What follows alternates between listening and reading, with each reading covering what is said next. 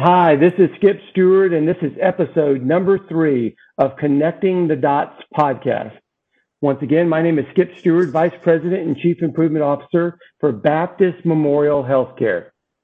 Hi, I'm H.F. Mason. I'm a practicing general surgeon and Chief Medical Officer here at Baptist Memorial Hospital, Union County. Hi, I'm Jake Lancaster, an internal medicine physician and Chief Medical Information Officer for the Baptist System. Today, we are very honored to be joined by a very good friend, Pascal Dennis, an entrepreneur, award winning author, and strategy execution leader for 20 plus years. Pascal, if you would tell us a little bit about your background. Thank you all. It's always a pleasure to work with Baptist and my, my, my, my good friend Skip. I'm a chemical engineer by training. I um, spent the 90s in Toyota manufacturing. In year 2000, I launched uh, Lean Pathways, a coaching and consulting company. A couple of years ago, I launched a Digital Pathways, wherein we try to apply everything I learned at, uh, in the past 20 years to the digital space. And uh, we, we've started in East Asia and financial services, but uh, the pandemic has triggered all sorts of, uh, you know, interest in other industries as well. So that's summary of who I am. Well, well, Pascal, as you know, here at Baptist, we have used one of your uh, very, very well known books. I know you've written many of them, but one of your well known books for years called Getting the Right Things Done. And so we kind of want to talk today about strategic deployment and alignment, or what uh, some people call in Baptist strategic or tactical A3s. But also, I know that you have a new book coming out in December called Harnessing Digital Disruption How Companies Win with Design Thinking, Agile, and Lean Startup. So, if you could, maybe at a 30,000 feet level, can you tell us a little bit about the book, how it relates to strategic deployment, and maybe even some meaning of some of these words design thinking, agile, and lean startup? Be happy to uh, skip. So, um, harnessing digital disruption is a roadmap for transforming your business when you're in intense uh, change. Uh, and happens that the pandemic has just accelerated uh, all the trends that already existed. So, how do you reorient yourself when you're facing exponential technologies? So, if you're a bank, you have a payments business that takes two weeks to transfer money, but a financial tech company can do it in one day at one tenth uh, the cost if you're a, a major hospital, um, you know, maybe you're facing exponential exponential technologies with respect to remote service. You know, um, competitors maybe uh, chatbots, etc., can give good advice in real time to people at their cell phones, and maybe they can even give critical uh, information on chronic illnesses simply by touching their cell phone to to your arm. So every industry is facing this kind of challenge. And the book is a roadmap. So, how do you reorient yourself? How do you redefine your true north? How do you develop your digital strategy and deploy it? So, the link to strategy deployment is it's uh, strategy deployment for a digital age, if you will. Uh, the same principles, but accelerated and tweaked for the world of blockchain, artificial intelligence, chatbots, drones, and all the rest of it. Wow, that's a lot. So, Dr. Uh, Mason, I think I'm gonna let you kind of start first and ask your question. Pascal, it's just it's it's really great to meet you, and I want you to know I really uh, I really have enjoyed reading your book. And my first question would be, you know, when you were talking when you were using Atlas Industries as as your example, and they were defining their true north. Is is the true north of an organization is is that something that is fixed? or should it change from year to year? And with our Baptist management system, we, we have what we call the four rights. You know, we want to provide the right care at the right time, at the right place, at the right cost. And it seems like for us, that would be our true north. And that, that is really not changing from year to year. I just wanted to get your thoughts on that. Yeah, uh, Dr. Mason, um, I think you're absolutely right. Uh, when your true north defines who you are and what you believe in, why that uh, lasts for a very long time. Um, so the four rights are a great summary of, of who you all are in, in the Baptist system. So that I think will be your uh, true north for years to come. But in other organizations, when things change so quickly that they're in danger of going out of business, sometimes you have to reorient and, and, and re-navigate. You still have your core beliefs and your core values, but maybe your statement of what you focus on changes. So a, a good example of that is um, Toyota, very famous company, maybe the best manufacturing company that's ever been. But now they're facing uh, what they what we call um, case, which case meaning connectivity. So um, uh, challenges from platform companies, autonomy. People, uh, you know, may not want to drive car. The drive the car drives itself. Uh, electrification, and um, et cetera, et cetera. So, so Toyota is facing such intense competition from the uh, uh, tech companies that they are reorienting themselves to a new true north. And Akio Toyoda has said it's a life and death struggle for us. So mm-hmm. Toyota still has its core values, but now it's shifting to deal with the um, challenges coming from uh, from from case from Lyft, from Uber, from Tesla. Uh, just a simple example um, Tesla sells less than a tenth of the cars Toyota sells, but its market cap is higher. Everybody talks about Tesla and Toyota's old news. So Akio Toyoda, the president, realizes we've got to shift our focus. But that's a different situation from Baptist. does that make sense? It, it makes sense. Absolutely. It sure does. One question I did have for you, Pascal, because you know, I've thought about this as a as a Shingo examiner. We uh, will go into companies from time to time before COVID, and uh, one of the things we're looking for is alignment. And the thing that shocked me with surprise is even great companies. I mean, even amazing companies. There was never a situation where we wouldn't find a lack of alignment in certain parts of their strategy. We would. Uh, uh, I'm not, I don't want to name anyone, but there were some that were very famous and they were very good overall. But I remember thinking we would always find sometimes when the work at the front lines that was being done was not connected at all to the strategic objectives.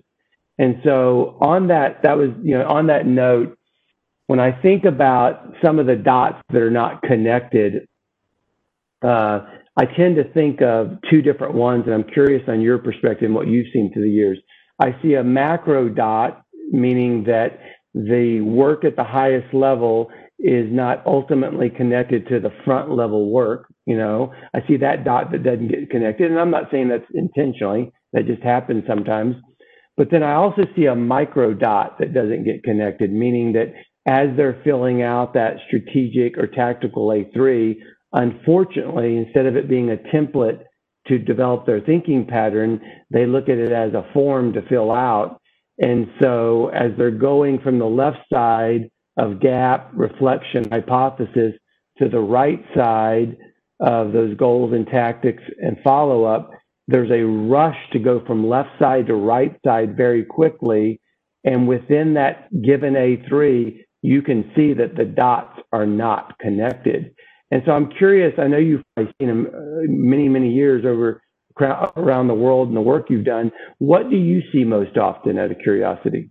What you described, the skip is human nature. And with the best of intentions, people jump to what they always wanted to do. Um, so that's the cause of it. But the diagnosis and the countermeasure is that we've got to hit the pause button, whether we're at the senior level or the front line, and we have to ask the core strategic questions. Uh, the first one is what is your aspiration?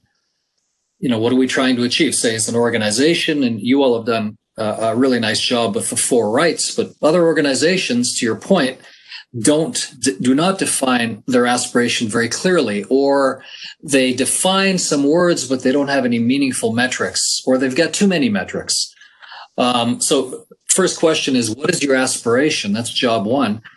Uh, the second is uh, where will you play? In other words, what are you going to focus on? So Baptist has decided we will play in the four rights. That's good. But other organizations are all over the place. You know, maybe they've got 20, 30, 40 quote unquote focus areas, and it means they have no focus areas. So, what's your aspiration? Where will you play? Next, what is your winning logic? And that's a hard hard question because it's almost like chess. You've got to read the chessboard. So if it's hospital, we have to read the chessboard, not just in our hospital, what care lines, what technologies, what specialities, what modalities, but our community as well. What's our competitive condition? Um, you know, uh, what's the nature of our population? What are the morbidities, etc. So you've got to be able to read that chessboard and then boil your strategy down into a winning logic. And that means saying no to a lot of things. you know, we're going to do these four things. That's really hard to do.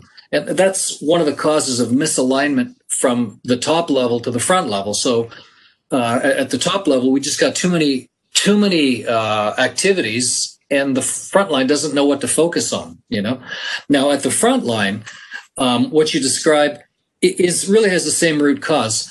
I know what I want to do, and I'm just going to fill this form in so that you know it validates what I always wanted to do anyhow, as opposed to asking, what's our aspiration here? So let's say, um, I don't know, uh, you know, our focus is falls in our ward, and and I want to do a whole bunch of things about falls.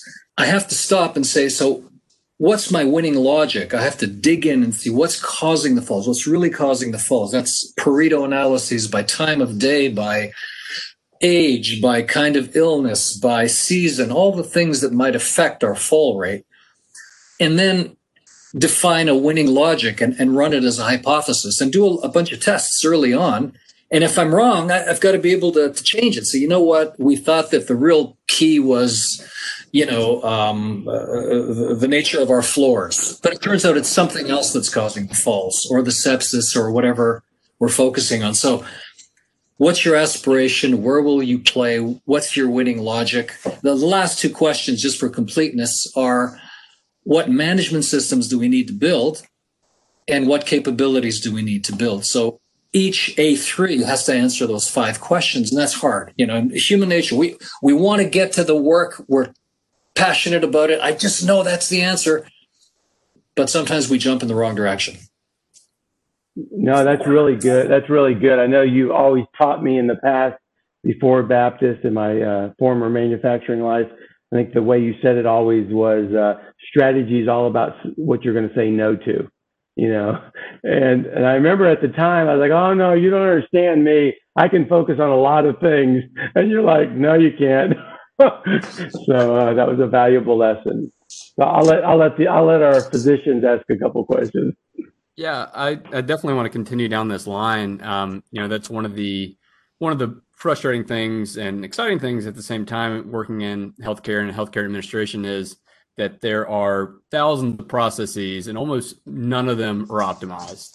Um, and so finding which process that you need to optimize is really some of the part of the frustrating part is just how do you know which thing to work on? And we do have the the four rights, and so those help kind of set the foundation for where to go. But those they're not specific for what you need to work on on a day-to-day basis. So you know how does the senior level management uh, within those four rights come up with the specific objectives for what the organization should do?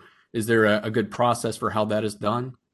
You know every every good hospital will have a few hundred metrics um, through knowledge through experimentation. We uh, identify for for example for each of the rights as we understand our chessboard, if I can use that metaphor again, as we get to understand our chessboard, we learn that there are a few that are critical.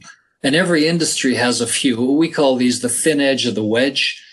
Uh, for example, in home building, the thin edge of the wedge is um, overall lead time, the time between me and my family ordering the house and us sitting in our living room and the, the builder getting paid. So in that industry, if you can if you can control lead time, everything else will follow. Uh, in healthcare, an example of of uh, uh of uh, thin edge of the wedges are some safety measures. So if we can control and reduce our incident rate, your CAUTIs or CLABSIs or falls or mismedications, it means that our processes are really strong. So you, the, usually that means cost is really going to improve and length of stay is really going to improve. So we want to boil down the 100 metrics, which you know we have to back often because of legislation, but we want to boil those down to the critical few and and that's um, that's what goes on our dashboard. It's similar to say football. I mean, a great football coach, you know, a Nick Saban or somebody like that can articulate. We need to do these three things: got to hold on to the football, got to have a great running game, and whatever. So it's the same kind of thinking. And Mississippi State too. Yes, I, I, I know we got Ole Miss uh, fans there. We had a lot of fun actually with I, I, had teams do strategies. Okay, you guys are Ole Miss, you guys are whatever Auburn or yeah. or uh, Crimson Tide. How are you going to beat them? But I, I did want to say just one last thing. So that's how you focus uh, and, and lean down your metrics. You got to do the same sort of thing with activities. And one of the things we find really helpful is to have uh, call it an innovation funnel or a project funnel and break that down into uh, uh, we call them swim lanes. So let's say you've got uh, you know A, B, and C projects. Let's say it's an IT team. The A projects are new projects, new functionality, new apps. The B projects might be maintenance projects that sustain your existing uh, system. And C might be, you know, what the heck's things we just want to try. So now you've got three sub swim lanes and you can put some capacity limits on those based on your capacity. And now, if something's a good idea, you can put it on the, the parking lot or in the starting gate, as we say, but you do not start it unless you've got an opening in your in your project management funnel. That's really, really important. Otherwise, it turns to cement. I'll just give you a very quick story. We, we have a major um, uh, client in, in Bangkok, in Thailand, biggest hospital in Bangkok. So I think they're about as big as you all are, or as big as uh, uh, Memphis might be, something like 1,200 beds or something. Anyhow, um, their bottleneck is IT, as it is in many hospitals. And we had the senior team, and I'm teaching them the fundamentals of uh, of this stuff, of strategy and of focusing and the project funnel. And and they said, no, no, no, we do not overburden our IT team. No, they they've got plenty of capacity. So what I had to do was I asked them to write each project that they're doing on a sticky note and come back after lunch and stand up in front of the class and show what the current uh, project loading was. Well, 10 of them came. Each of them had um, uh, a big uh, flip chart, and each flip chart had 40 or 50 sticky notes on it. So they had a WIP, a work in process of something like 500 IT projects, and that was just killing them. Does that make sense? So these are all techniques that we can use to slim down our metrics and slim down our, our improvement pipeline. Pascal, as as we take our strategic A3s at the corporate level and we cascade things down through each entity, for instance, here at New Albany, we have we have um, strategic A3s based on the four rights at, at what level do you transition those to kata projects? For instance, our nursing department, our, our, our chief nursing officer, she may have a tactical A3 at her level. But when we get down to the units, let, let's say the, the different floors, do they should they be creating their own tactical A3s or is that more should they be focusing more on kata projects? Does that question make sense? Yeah, it's um, a really good question, Dr. Mason. I mean, use your own good judgment. As a general rule, I would say the front line should be focusing on problem solving. You know, you do not want to have too many A3s, and, and I'm sure, you know, Skip and his team will emphasize that.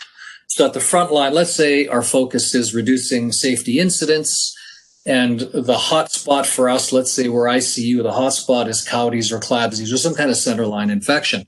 You probably don't need a tactical A3 there. What you do need, though, is a kata team that's doing a deep dive and getting to the root cause. It's and and then pulling in countermeasures, whether it's TWI or or um, you know some kind of equipment improvement.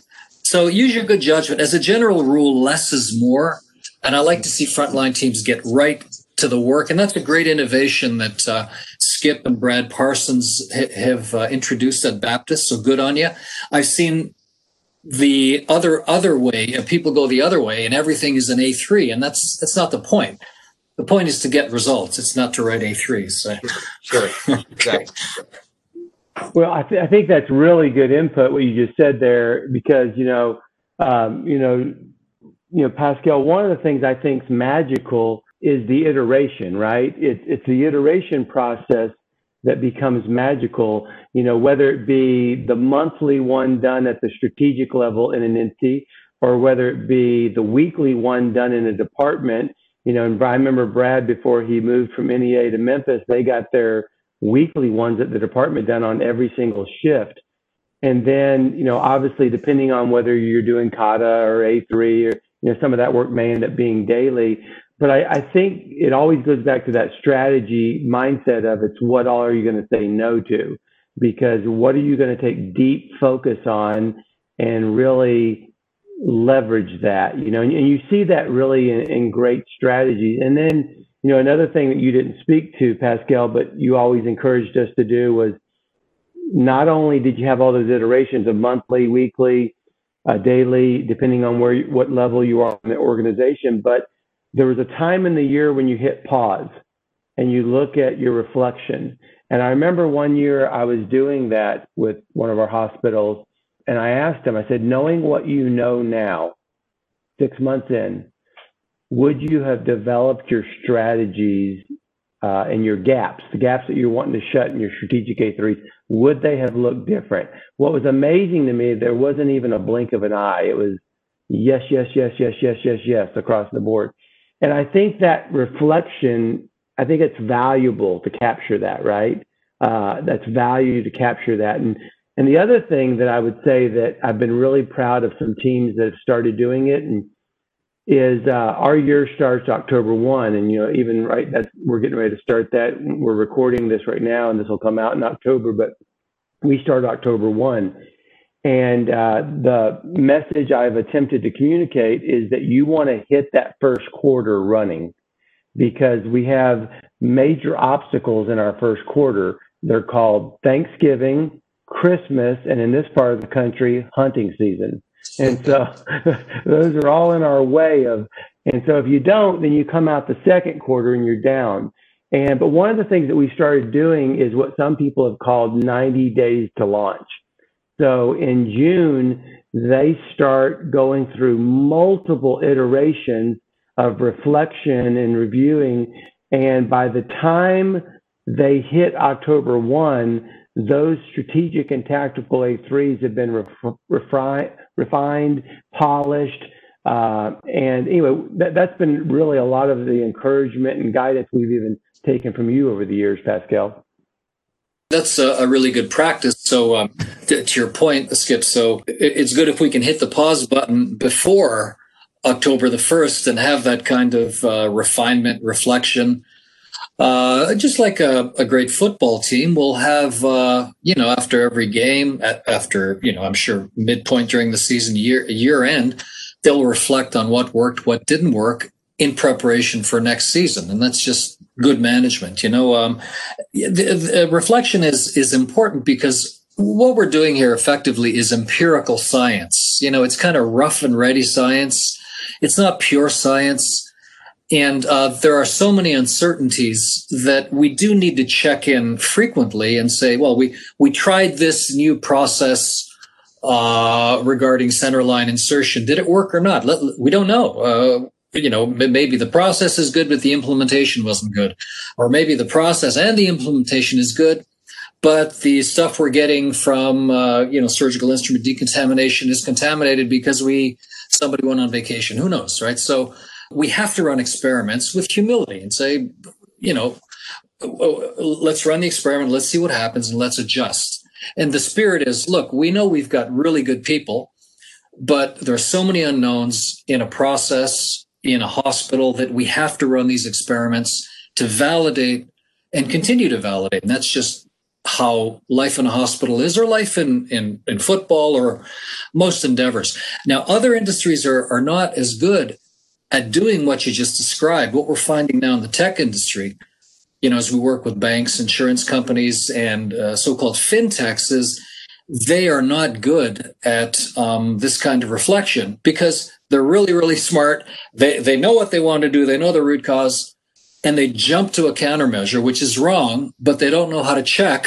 So they just keep doing it, you know. So you know, it's just human nature. Um, so you have to do what you're what, what you're talking about.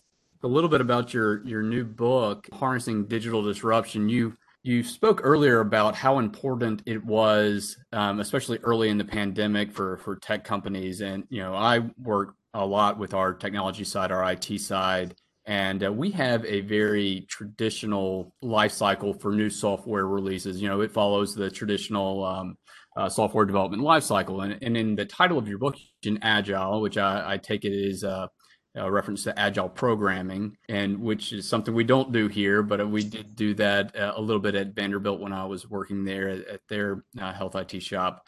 Um, you know, going from the traditional waterfall uh, software development life cycle, and I'll, I'll let you explain these terms if you would like, to, to agile with more of that paired programming and rapid uh, iterations and and testing um, along with development at the same time, and that that would be a big change for an organization like Baptist. How how could an organization move from the traditional way to that more agile way, which would have really made a big difference early for us in the pandemic, where you know instead of getting these new changes out quickly, which we did, but we did it by rushing the traditional life cycle instead of moving to that more agile framework.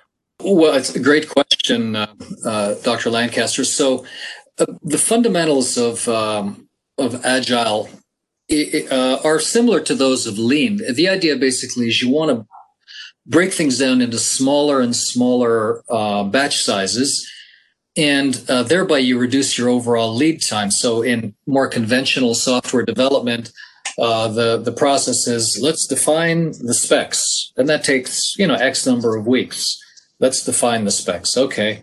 Now let's build, and that takes X number of weeks. Okay. And now let's test. Well, when you apportion things in such big batches, your lead time is going to be long. So maybe the entire lead time for designing that app might be three or four or five months. In that time, you know, things might have changed. So the app doesn't meet the original purpose or you may find a defect a major defect a major bug etc but it's you know uh, three four five months down the line it's too it's too late you know? So instead what we want to do is do those steps uh, specs build test in very very small increments. So you want to do ideally daily build a spec build test spec build test now, how do you do that? You've got to use what we call agile governance. That means very similar to what you all do in strategy. We're going to stand up as a team. We're going to look at our project backlog. We're going to look at our burn rate. We're going to look at the blockers. And you use uh, a board that looks very, very similar to, say, a quick and easy improvement board. So, to do, so, so ideas to do, doing, done. And each of those sticky notes represents um, an element of an app and you as a team you move from left to right and if there's a blocker you highlight it. And as in good project management you limit the amount of work and process because if you don't the thing is going to turn to cement and you have regular reflection. Um, you know uh, reflection is built into agile just like it's built into um, a strategy deployment. So you want to work in an agile way small batches rapid uh, uh, uh building and testing cycles and just share the learning laterally. Now that's a big change, but it's even more now. Uh, the, the, the challenge is actually becoming deeper now because one of the major healthcare trends, as you know, is uh, care beyond the clinic, and it and, and as, as we know it, it's a big deal in Asia. So what that means is the service goes to the the cell phone, the smartphone of the patient. Now it's not just about coding and the app, it's also about the design. So the interface, the colors, uh, uh, the fields. So you've got to pull in design thinking. So the the, the book that uh, we've written suggests that you've got to be good at design, so design thinking. You've got to be good at agile, so agile development. And the third question is you've got to design all this in a way that you can actually make money, that it's uh, a sustainable kind of a product. And that's where we pull in lean startup. So our core algorithm in the book is does it wow?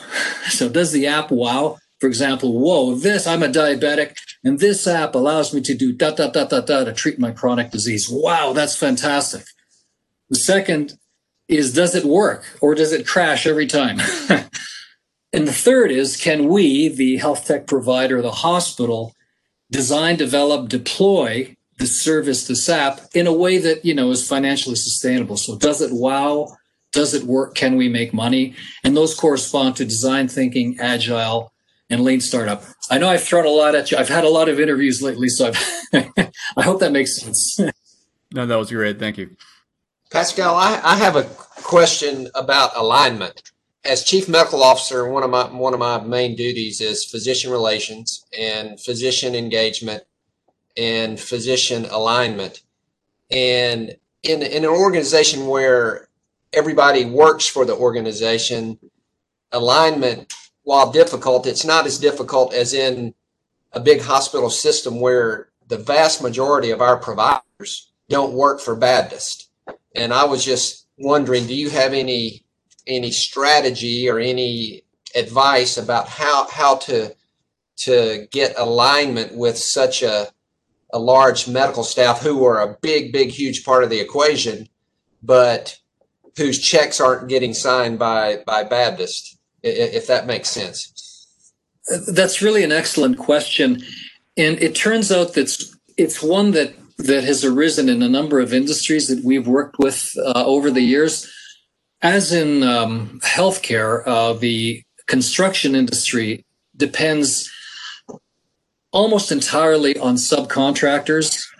So basically, a building company is uh, is a pipeline with where you shove a whole bunch of money in at the beginning and, and homes and hopefully profits come out at the other end. But the pipeline is made of subcontractors, you know, people that do the flooring and the HVAC and the roofing and plumbing and the carpentry, et cetera, et cetera.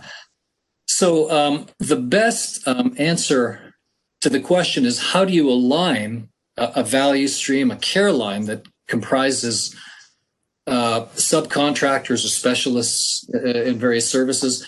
Um, it, it's a, a, company in Florida, and uh, they're they're great marketers, so they came up with this name. They call it legendary partnering, and the idea is they invite all their um, the subcontractors, their partners in, and share the vision for the organization. This is what we're trying to achieve. They they they first of all you know get some buy-in. They break bread together. They um, try to get some shared understanding and buy into the overall vision, and then they make it um, really appealing for the providers to work with them. So, for example, they say things like, um, you know, I want all your plumbing hours for 2021 and I'll pay top dollar. In return, you've got to give us your best people and you've got to give us a turnaround time of X or of Y. So there's a quid pro quo. So you become the preferred customer because you treat people with respect, you involve them in your overall vision. And, and you know, and especially in healthcare, people have big hearts and they want to be part of something bigger. So you create that s- sense of shared purpose and you support it by giving them what they need. They need, you know, um, you know, uh, dependable uh, revenues. They need to be treated with respect. They need a bunch of other things to enable their clinics, their practices, their specialties to do their work. I, I, don't know if that makes sense, but I've seen that work so well in, in construction. I wonder whether uh, it might also work in healthcare.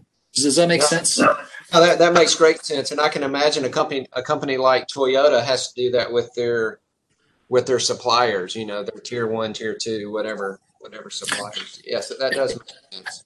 Yeah, uh, at uh, Toyota, uh, they call it respect for people, and uh, the same thing. It, it, people end up being very proud to work for Toyota. And my sense is that Baptist is so well respected and your senior leaders have such integrity that your suppliers probably feel the same way. Like I would want to work, you know, with say Dr. DePriest or, or, or Jason or, you know, the, the people that I've been lucky enough to meet. So it's something to consider, I think.